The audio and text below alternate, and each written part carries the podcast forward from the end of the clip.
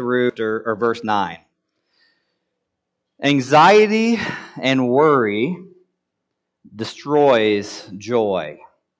Anxiety and worry destroys joy. In fact, it's like a million devils into your mind and wreck you from the inside out.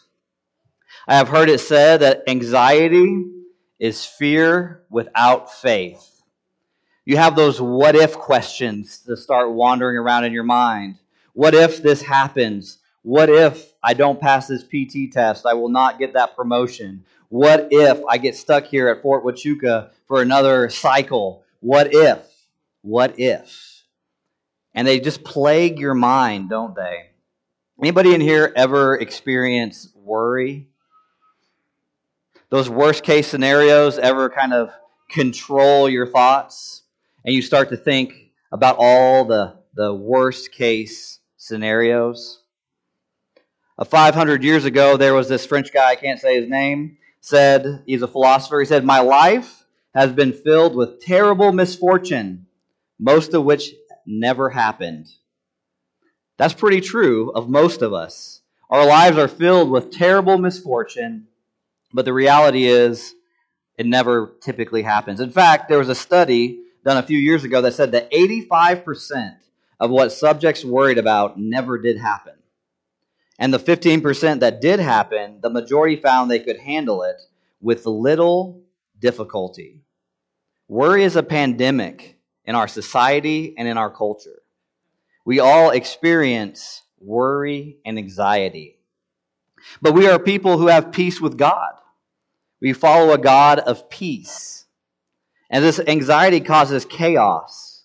How do we merge this? That we are people who say that we have a, a God of peace, yet we are filled with anxiety and worry. It's really the opposite of what we hope for in the Christian life. But God can change all of this, and that's what we're going to see today. But we have to think rightly about God. When you think about God, is it the same God that a Buddhist would think about? Is it the same God that a Muslim would think about? Where do we get our idea of God? Where does he come from? Well, for us to truly know God, it has to be revealed to us. And it is revealed to us in Scripture that we have God in three persons. He is one God, but he is triune. We have the Father, the Son, and the Holy Spirit are persons in one God. And I know the Trinity is a complex mystery, and I know I can't unpack the whole thing right now because that's not what this sermon is about. But when you think about God, I want you to think about God in three persons because here's the thing this is how salvation was accomplished God the Father plans and gives the Son. God the Son procures and accomplishes salvation, and he fulfills the covenant and then sustains it. And then we have God the Spirit that applies it to our soul. So when you think about God, you need to think about God in three persons. And this is the subject of our passage this week. The peace of the triune God will produce reconciled relationships joyful prayer, and noble thoughts. Let's go ahead and read our passage. I urge Euodia, I urge Syntyche to agree in the Lord. Yes, I also ask you, true partner, to help these women who have contended for the gospel at my side, along with Clement and the rest of my co-workers whose names are in the book of life. Rejoice in the Lord always. I will say it again. Rejoice. Let your graciousness be known to everyone. The Lord is near. Don't worry about anything, but in everything, through prayer and petition, with thanksgiving, present your requests to God. And the peace of God, which surpasses all understanding, will guard your hearts and minds in Christ Jesus. Finally, brothers and sisters, whatever is true, whatever is honorable, whatever is just, whatever is pure, whatever is lovely, whatever is commendable, if there is any moral excellence, and if there is anything praiseworthy, dwell on these things. Do what you have learned and received and heard from me, and seen in me, and the God of peace will be with you. These are pretty big words, pretty powerful words. The God of peace will be with you. Let's go ahead and pray. Almighty God, as we approach this sermon time, that our minds would be opened, that we would see your word and be and have you be revealed to us, the God of peace. Father, as we consider the opportunity we have to worship you, we can say for certainty that there are people in other countries and other states that do not have this same opportunity. And we don't take it lightly that we can come to service and worship you and study your word without hindrance. Father, I want to pray for First Baptist of Idaho Falls. Father, they just lost their associate pastor to COVID, and he just passed away. Father, I, I, can imagine the difficulty and the, the struggle that they are experiencing right now, the mourning that is in their life right now as they are mourning the loss of their pastor, their associate pastor, their worship pastor. Father, we lift them up. I pray that you would comfort them in this time. Show yourself to be great to them. Father, give them the comfort and the joy that they can find only in you. Lord, we lift all these things in the name of Jesus. Amen. So we spent a long time in Philippians, several, several weeks. And as we've been going through Philippians, we've been noticing themes the theme of joy, the theme of humility, the theme of following Christ, having the same attitude. And we talked about being a bond servant or a slave. And we said that, that a slave of God is one who is swallowed up in the will of another. If you are a Christian, you should be swallowed up in God's will. You want to do what He wants you to do. You want to please Him fully and not be distracted by the earthly things that can so easily entangle. And what we see is Paul is preparing the church for the message he just gave us today. Can you imagine being called out in public in the middle of a congregation? If I was to grab two folks in here and start calling you out, you probably would be a little bit taken aback, wouldn't you? If I said, hey, y'all need to stop fighting, you two over there, I know who you are. And sometimes we do that to our kids, right, because that's acceptable. But this is what Paul does. He calls out Euodia and Syntyche. In fact, this whole letter is kind of building up to this moment. These two ladies are unreconciled in their relationship. They don't have the peace of God that they should. In fact, they are risking destroying this church through conflict. And what we see is that these two ladies in verse 2, Euodia and Syntyche, are common names. We don't know much more about them than what we see here, but they are forever marked as two ladies who got into an argument and wouldn't let it go. They did the opposite of Elsa. They did not let it go. And what we see is that these two ladies, Euodia and Syntyche, are to agree, to have one mind, the same mind. And what we see over and over again in Paul is he's saying, have the mind of Christ. Set your mind on these things. Be single minded in following Jesus. And so what he says here is that these two ladies need to put their personal animosity aside. We don't know even what they're fighting about, but only that they are fighting, they are arguing, they are causing trouble in the church. And so what we see is that the God of peace will bring reconciled relationships. So he starts by exhorting them. He encourages them. He says, I really want you to, I urge you to, to get along. Put your personal petty problems aside. That was a lot of P's. Put them aside. Put it back. Put it away. Be centered on Christ. But then he says that they're, they're, they need help. Look at verse 3. He says, Yes, I also ask you, true partner. Now, here's the thing about this, this name, true partner. It could be an actual name. You'll see a little footnote in your Bible likely that'll say it could be somebody named Syzygus, or it could be true partner. So he could be talking either to the letter holder who has brought the letter, which is likely to be Epaphroditus, or he is talking to a specific person by the name of Syzygus. I can't really say his name well. Syzygus. So he says they need help. He says there needs to be a third party to mediate this conflict. Ultimately, someone in the church needs to help. And now look at how he says it. He says, to help these women. Now, this word for help does not sound in the Greek like we would have help as in like encourage or, or bring along. It means grasp them. It says, grab these two ladies, bring them together, and hold them tight. That's the role of the church. The church is to reconcile relationships. It's a gift. So if you are struggling and you need a mediator, guess what? The elders and the pastor's job is to help mediate conflict. That's what we're here for. In fact, sometimes you need a third person to see what's really going on. How many times have you gotten to an argument only to have someone, a third party, say, What a silly thing for you to fight over? And then you feel really embarrassed and you make up and it's over. That's what's going on here. He says the church can grasp these two ladies, take hold of them, and bring them. This word is used in, the, in reference to the arrest of Jesus. It's used in reference to the arrest of Peter. It's used in reference to catching all those fish when he was calling the disciples. He says, Catch these two ladies, bring them together, and fix this conflict, reconcile these relationships. This is a role of the church because conflict breaks up peace. You can't have joy, you can't have peace when there's conflict, even personal relational conflict. How often, those of you who are, I guess, married or, or unmarried, have ever had a argument with someone that you loved? Isn't that all that you think about a lot of the times? In fact, every time you see that person, your mind goes back to that conflict. You are consumed with the conflict. You don't have peace. You don't have joy. You're miserable. And that's what many of us do is we live in this misery.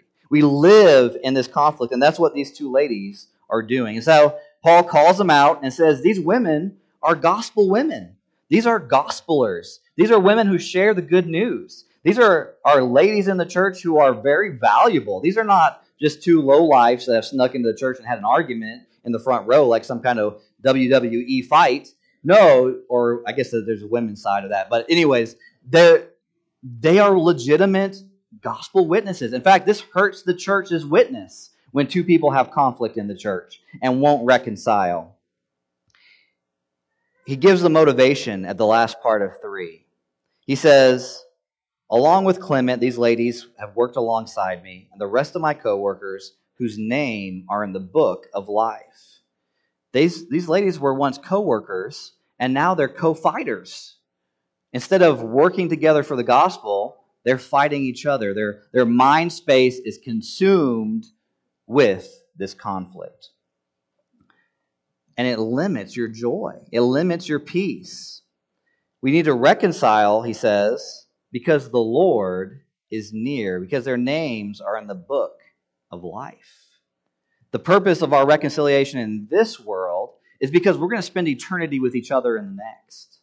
We will be for eternity with that person that you're holding a grudge against. How long are you going to hold a grudge in this life? How will it compare with eternity? Is it even worth having a conflict over such small potatoes? Is it really worth being mad that someone said a snarky comment in passing that hurt your feelings? Is it really worth filling your mind with these negative ideas about another brother and sister in Christ? Why not pursue peace, as our psalm passage talked about? One of the reasons that you want to reconcile your relationships is because this life is temporary.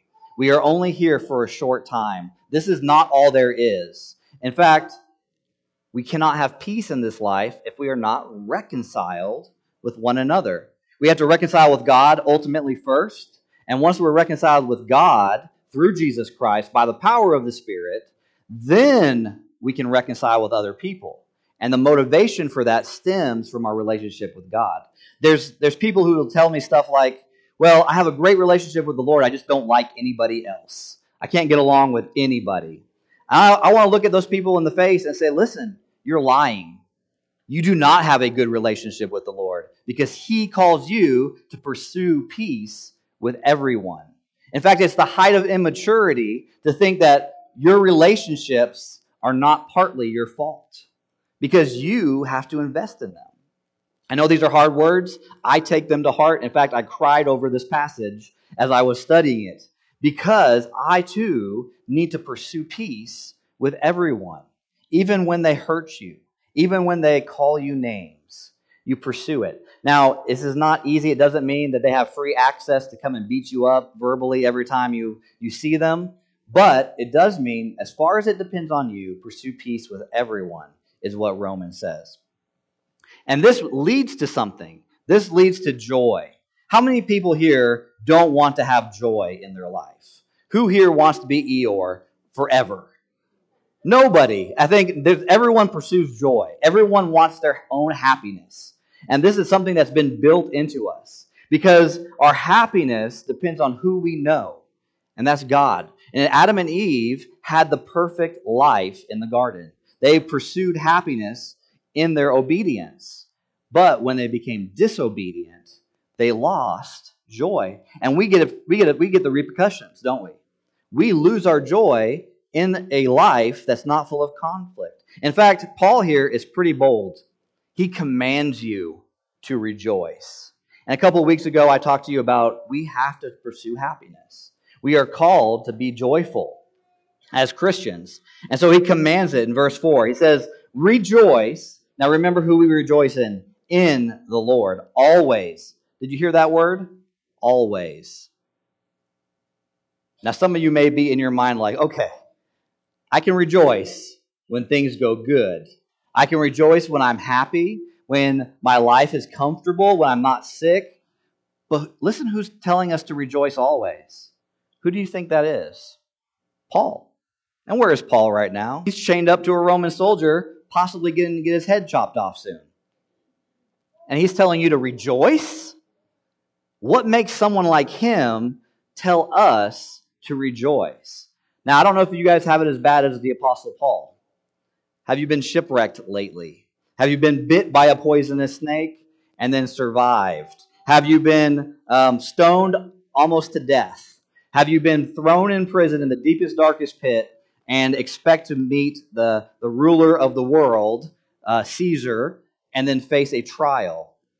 I don't think anybody in here is, is the same problems that Paul has, right? Paul has 99 problems, but lack of joy is not one of them. Paul is joyful, and he's telling the Philippians who are just massively worried about him. Imagine if the, the police came in here and arrested me and hauled me off to jail and you couldn't hear from me. That would cause you a little bit of worry and a little bit of anxiety as to what is going on. And that's what Paul is telling these folks because they are worried. He says, Rejoice in the Lord always. I will say it again rejoice. He doubles it up. He says, Rejoice in the Lord always. Again, I will say it again, rejoice. Not only that, let your graciousness be known to everyone. The Lord is near. Everything flows from this practice of rejoicing in the Lord. And you have to cultivate this joy. You have to cultivate the joy in the Lord no matter what the circumstances.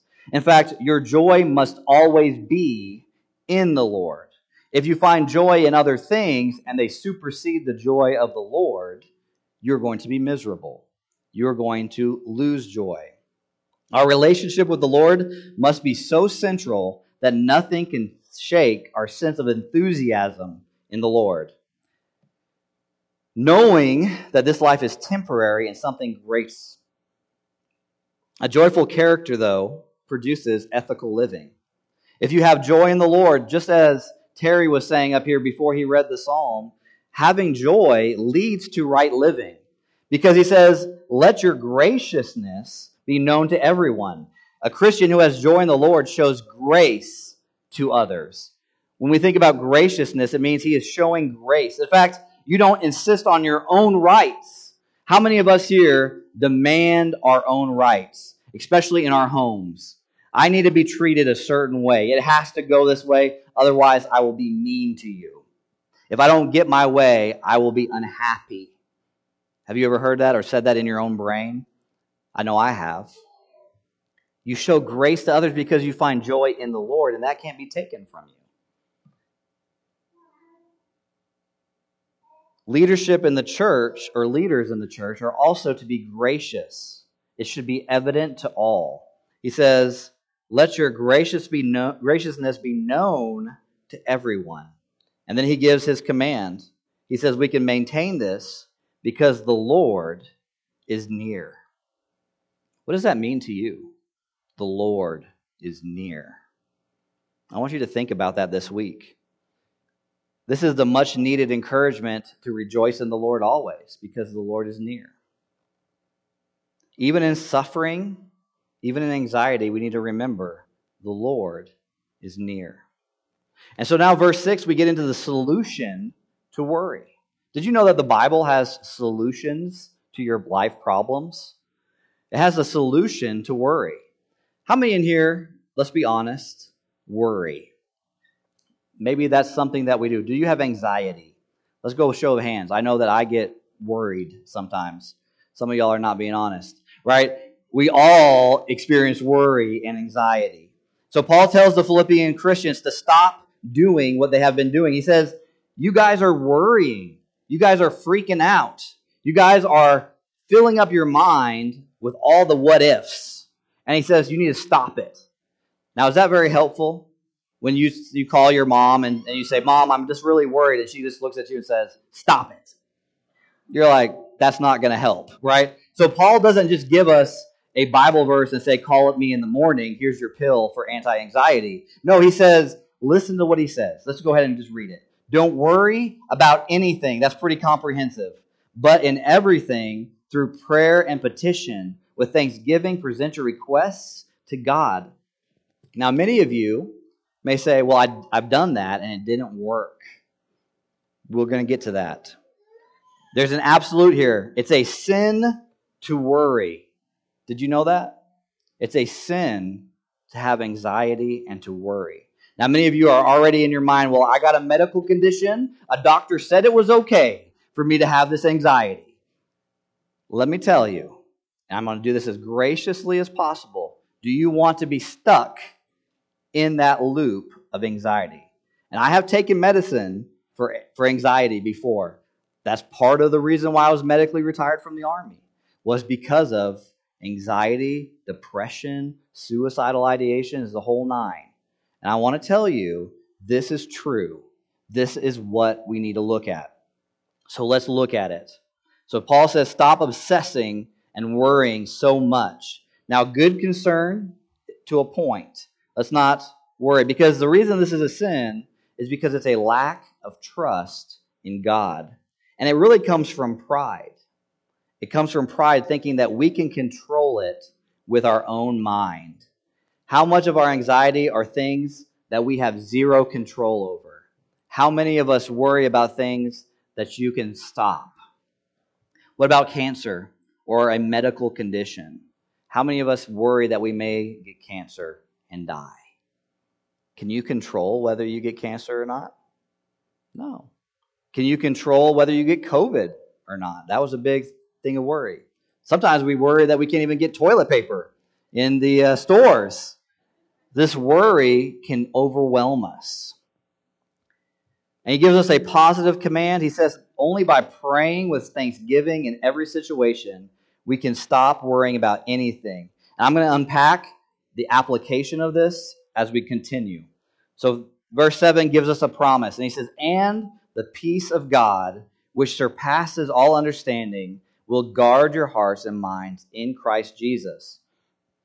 Prayer like he just said, with thanksgiving, will produce peace in the careworn heart, the heart that is worn with care and anxiety, the anxiety laden heart. Not that, that, that God will give you exactly what you want. He may not even remove you from the situation, but you can have peace in it by increasing your trust. Prayer is obviously an openness about your needs and your wants before God. And this word for peace is often referenced to the Hebrew word of shalom, of putting the chaos back into order, of having that perfect peace. The peace of God is like well being in terms of health and harmony. So when you have this peace, this shalom, you are having harmony. And then we have this word guard. Now, many of you have been on guard duty before. And many of you enjoy it so much that you volunteer for it every opportunity you get.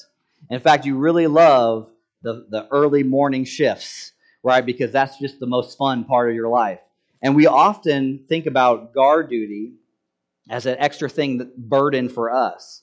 But imagine being in a combat zone and relying on one person or two people to stay awake to protect you while you rest. So, what's the opposite of worry and anxiety? Sleep, right? Because you're out and you're trusting someone else.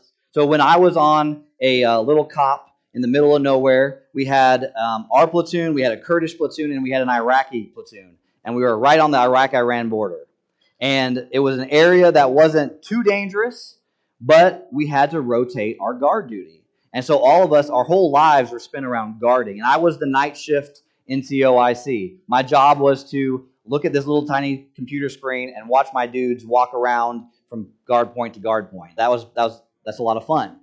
But I took that responsibility seriously because if I'm not paying attention, something could sneak in and disrupt my whole platoon. A grenade or a suicide bomber could kill everyone.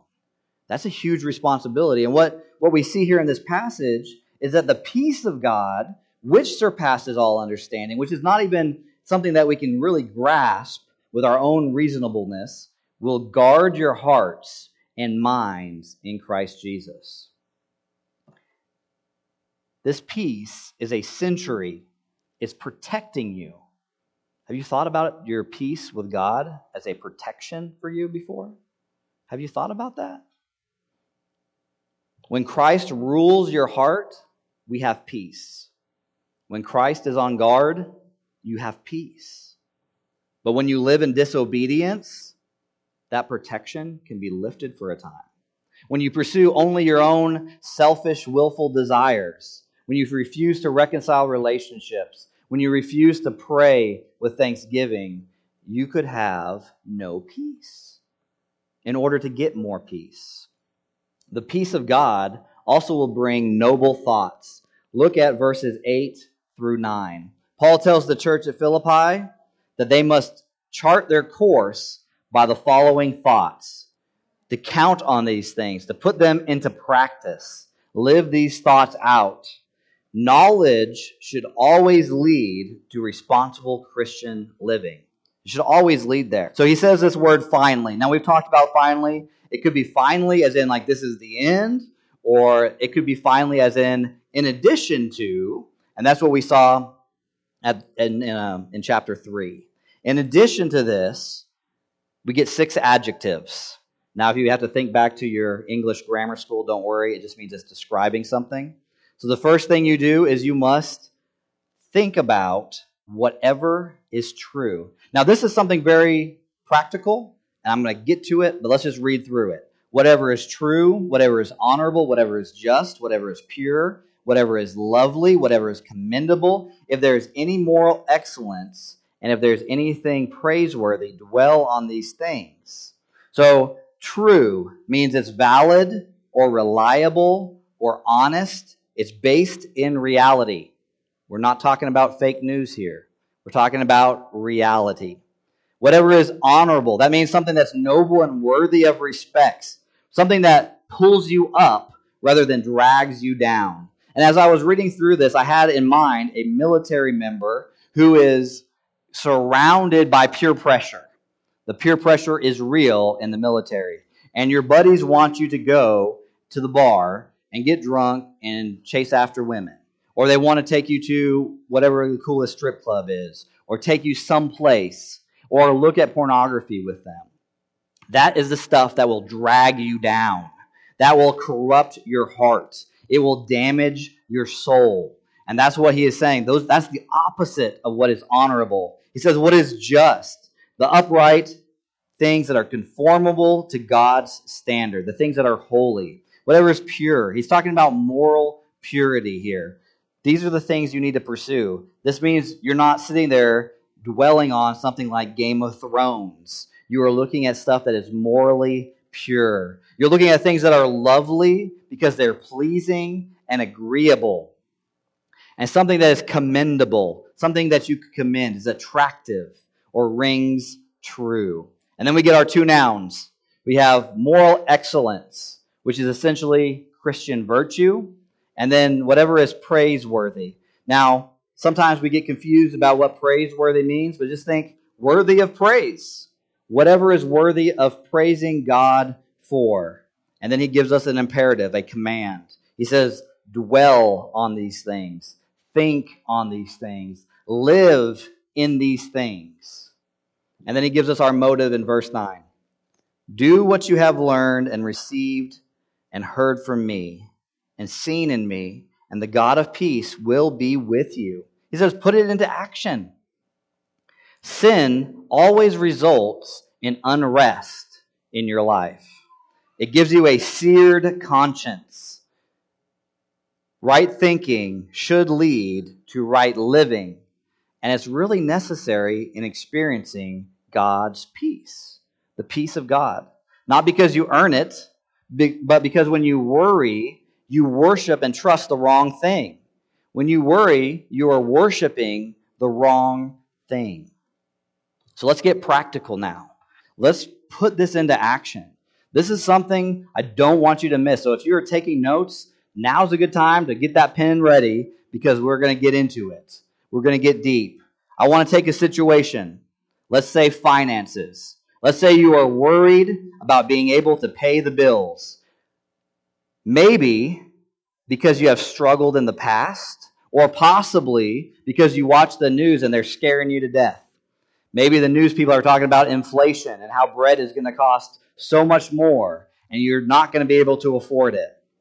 And so you watch the news, you see this stuff, and you begin to go on your phone and you start to look up what do I need to do? How can I fix this problem? And you begin to ruminate, you begin to dwell on this worry. In fact, you start thinking about all the possibilities. What am I going to do when my children can't buy shoes for school? How am I going to make my kids eat some food? Am I going to have to go without food for a couple days? You begin to struggle. You, you start thinking about, it. in fact, you start to become short and harsh with your family members. In fact, those kids that you worry about, you kind of treat a little poorly.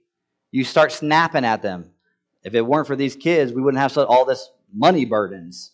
If it weren't for this thing, and you start getting mad at your spouse, and all of a sudden the worry just begins to eat up you, eat you up. That's not even good grammar. It begins to eat you up.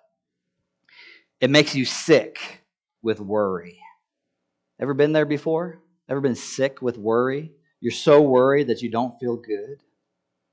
Maybe your thing is how maybe your thing is how other people think about you. Maybe you're really worried with how people think about you. So this is what you need to do. These are steps. Paul has given us direct guidance on how to deal with our financial anxieties, our fear of people anxieties, our worry about anything that you can think of. So prayer starts with recognizing who God is. God is your provider, your sustainer. In fact, you could even start your prayer, and this is how I like to start my prayer God, who is the provider. You are the one who provided manna in the wilderness for the Israelites. You have proved your reliability time and time again. You have promised not to forsake your people. You begin with prayer. You recognize who God is. And as you do that, you begin to have thanksgiving in your heart a little bit, don't you? When you think about who God is, you start to get a little thankful. And you say something like, God, I thank you for providing for me these last few years, even a month ago when I wasn't sure I could pay the rent. You provided for me. God, I thank you for the situation. Have you ever prayed thankfully for a situation that you don't like? This is important. You have to pray, thank the situation, not for the pain or the sorrow that it's caused, but thankful for the situation because of what God is accomplishing through it. This is how we do it, right? We're walking right through verse 6. We don't worry about anything, but we bring our prayer and petition with thanksgiving. We're presenting our request to God. Next time you worry, turn to this passage. Turn to this passage. In fact, you should memorize it. But if you can't memorize it, turn to this passage and begin to walk through it like this. So I said we praise God for who He is, which then leads us to being thankful for who He is, which then leads us into asking, requesting, petitioning God, help me. Someone has broken down language and said there's three levels of language. I don't know how true this is, so don't shoot me. But there's three levels of language. The first level is like baby language, like how we talk to our little babies, like mama, daddy, little kind words, and it's not really full of actual information, but it's full of emotion. That's level one. Level two is kind of what we learn in school, where they give us just a ton of information. You got to learn all the math problems. You got to learn this. You got to learn that. And we're gaining information. And then level three is motivation and persuasion. It's what we hear on the news. It's what we see in our advertisements. You need to buy this product because you're miserable without it. That's level three. When we pray like this, God, help me, you're praying with level one language, emotional language. You are crying out to the one who can provide hope, who can provide a solution, any solution. In fact, you begin to say, God, help. And then you ask for what it is. I, you know that, that I need to pay the water bill, and it's so great for these reasons.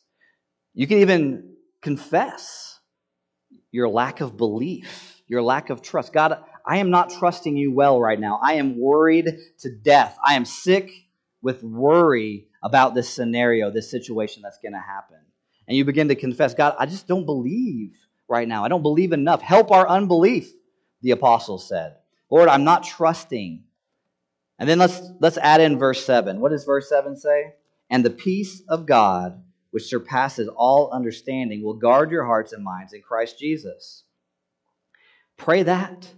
God, you promised to guard my heart with peace. Make it happen. I need you. This is how we pray when we are worried. And then verse 8. So we're not even done yet. Verse 8 tells us what to think about. So let's say you did all of this stuff. Verses 6, 7, and then verse 8 comes along, but you're not there yet. In your mind, you pray that prayer and then you begin to worry. You begin to think about these things. Paul says, don't fall into this trap. Keep your mind on the things in verse 8. Otherwise, you will likely fall into anxiety. So you fill your mind on the virtues of verse 8. And you continue to imitate from verse 9 what you see in Paul. You dwell and then do. So this is what I want you to do. I want you to go through verse 8.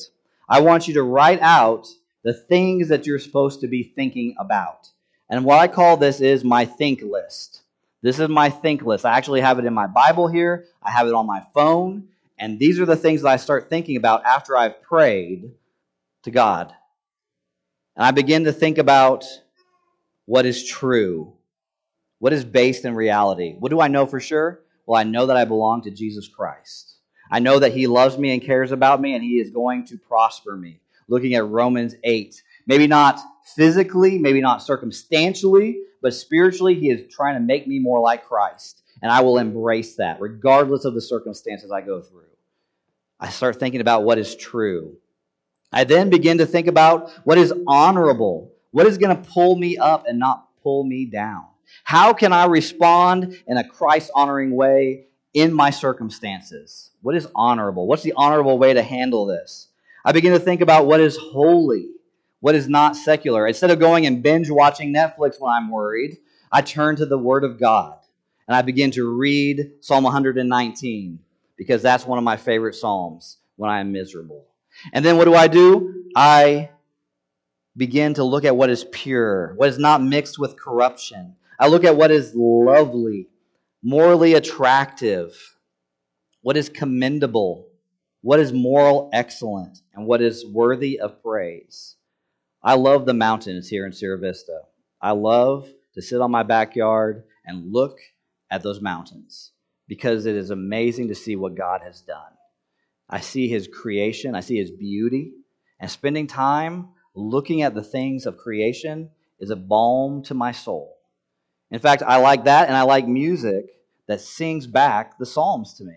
I like music that sings true, honorable, morally excellent words to my heart. It is well with my soul is a great song to listen to when I'm worried.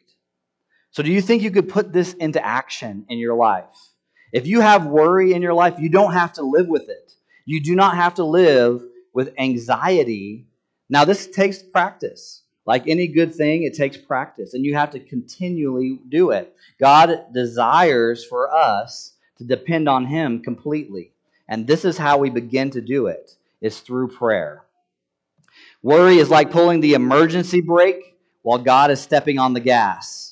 You will still go and do what He wants you to do.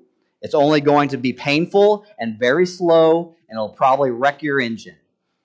God has a plan. You could be like Jonah, who still went to Nineveh, but he took the big fish express. You will still get there and you'll still do what God wants you to do, but it will not be so fun. You may experience anxiety and worry in your life. Paul recognizes that the Philippian church had the same tendency as you and I. We seek peace as the solution peace in relationships because of Christ, peace that leads to joyful prayer, and peace through thinking about these noble themes. What can we do this week to put this into practice? I wanted a game game plan with you because I was military and everybody knows that I like to talk about military stuff. And while I was in the military, we would do these things called battle drills.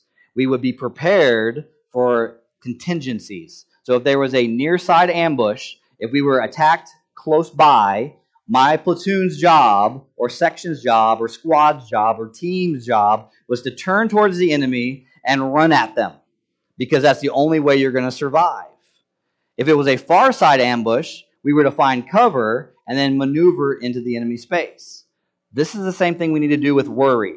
We know that worry is sinful. We know it's a lack of trust in God. So let's go ahead and battle plan. Get your think list. Have it available. When, when do you worry the most? When you're sitting at home about 9 o'clock at night, looking at Facebook and seeing everybody else having a happy life and you're miserable and lonely? Put that sucker on your think list and begin to think about what is true, what is honorable, what is just, what is right, whatever is lovely, whatever is commendable, whatever is morally excellent, whatever is praiseworthy. And begin to make this transition away from being having a fear, chaos filled life to a life of peace in God, which is a gift. And beg God for peace. That's what I've been praying this week for all of you that He would provide peace in your lives and in your hearts. I don't know if I say this enough, but I love each and every one of you. I pray for you regularly, in fact, daily sometimes. And I cry out to God because I know some of the struggles that you experience. Each and every one of you have unique trials and tribulations, and I want to be praying for you. And I want you to know that that's what I have committed to do as your pastor and as one of your elders. And the elders also are continually praying for you as well. Let's go ahead and close in prayer. Almighty God, we are so grateful that you are the God of peace, the God of shalom, that you have reconciled relationships with us. Father, if there's anyone in this room who does not have the peace of God, who does not have a reconciled relationship with you, that you would push upon their heart, that you would add pressure to them, that you would cause them to cry out to you and say, Help me, God. Help me to trust you. Help me to not be like the Israelites in the wilderness at Meribah and at Massah, where they were rebellious because they put you to the test. God, help them to be the people who have soft hearts to you and towards one another. God, I pray that we would have joyful prayers, that our prayers would be lifted up in joy, with thanksgiving, with just happiness, with praiseworthy attributes of who you are. God, give us a mind that seeks after the noble things, that we are not drowned by the deluge of just the plague of worry and anxiety, the what ifs that are enemy darts that are seeking to destroy our peace in you. Father God, I pray for this congregation. I pray for Sierra Vista Baptist Church. Lord, I pray that we can reach our community for Jesus Christ. Father, I pray that you would stir in every single one of us here a burning passion to share the gospel, that they would be at peace with you and desire others to come and find peace with you, that we would spread your kingdom across Sierra Vista and the surrounding communities. Father God, I lift up the churches in this area who teach and preach the Bible, that seek after you and long to be obedient to your will. Help us to be one of those churches. And all these things we ask in the beautiful name of Jesus Christ. Amen.